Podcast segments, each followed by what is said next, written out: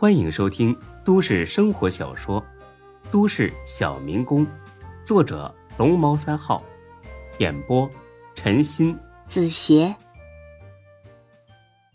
第六百七十七集。不管才哥怎么解释，医生啊，还是坚持自己的观点。我说你这个人真逗，你在这跟我犟什么呀？我还能骗你吗？就是普通的食物中毒而已，又没说你故意在食物里投毒。以后吃东西的时候注意不就行了？怎么就是不承认呢？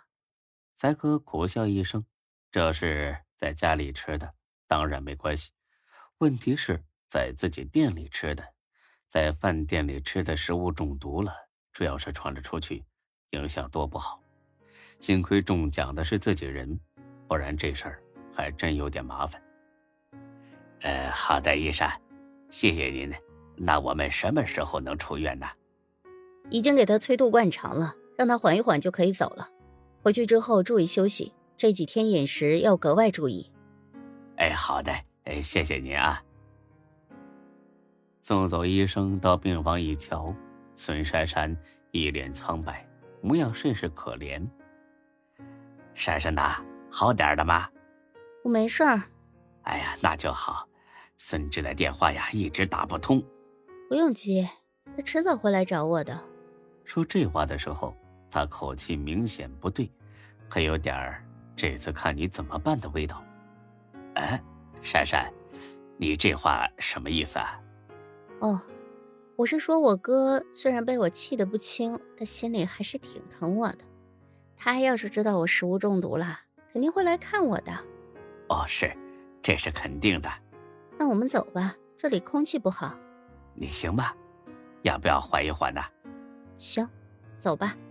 出了院，打车去了孙珊珊租住的地方，一个十分高档的沿江小区，还是大三室。珊珊呐，你一个人住这么大的房子呀？嗯，大了住着透气。这里的租金很贵吧？不贵，一个月五千。才哥连连啧舌，一个月五千还不贵呀？不知道的还以为你是富家公主呢。你一个月的工资也没五千吧？呃，你现在在哪儿上班呢？赚这么多钱呢？前段时间在酒吧跳舞，过几天就去纺织厂了。彩哥欣慰的点了点头。从舞女到纺织厂工人，这转变够大。看来这丫头是真的醒悟了。好，呃，珊珊的。那我就不打扰你休息了，有什么事及时给我打电话。好，那你慢走。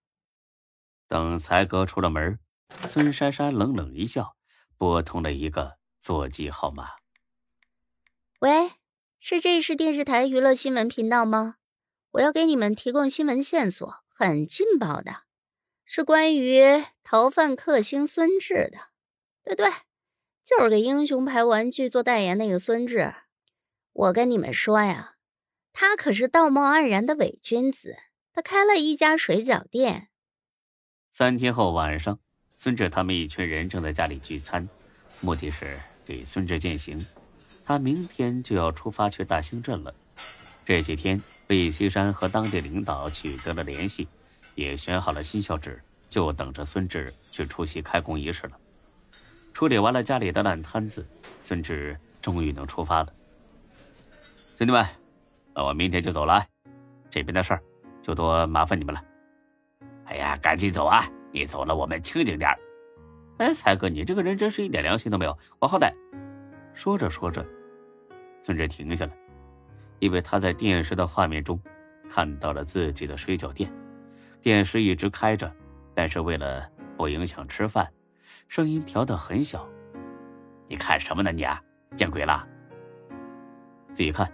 声音调大点，一群人都扭头过去看电视。新闻标题够扎眼：“伪君子真小人，逃犯克星的真面目。”而大义灭亲的不是别人，正是孙珊珊。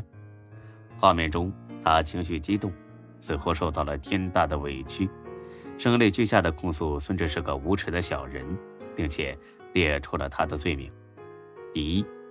利欲熏心，没有职业道德。比如睡觉店里都是过期的食材，导致食客手中毒；健身房雇有年轻貌美的员工，让他们打扮得很暴露，吸引男顾客办卡。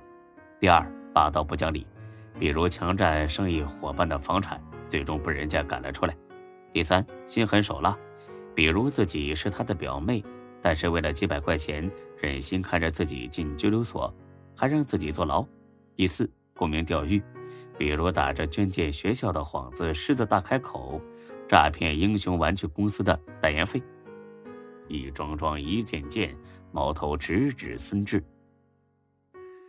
不明真相的人看了之后，绝对会是对孙志恨得咬牙切齿，恨不得吃他的肉，喝他的血，扒了他的皮。总之就是让孙志身败名裂。才哥立马炸了。他妈的！我就说孙珊珊那天不对劲儿，原来是想陷害你。不光才哥，所有人都是惊得大跌眼镜。钟小雪爱夫心切，立马就要给老爸打电话，让他出面找电视台的领导。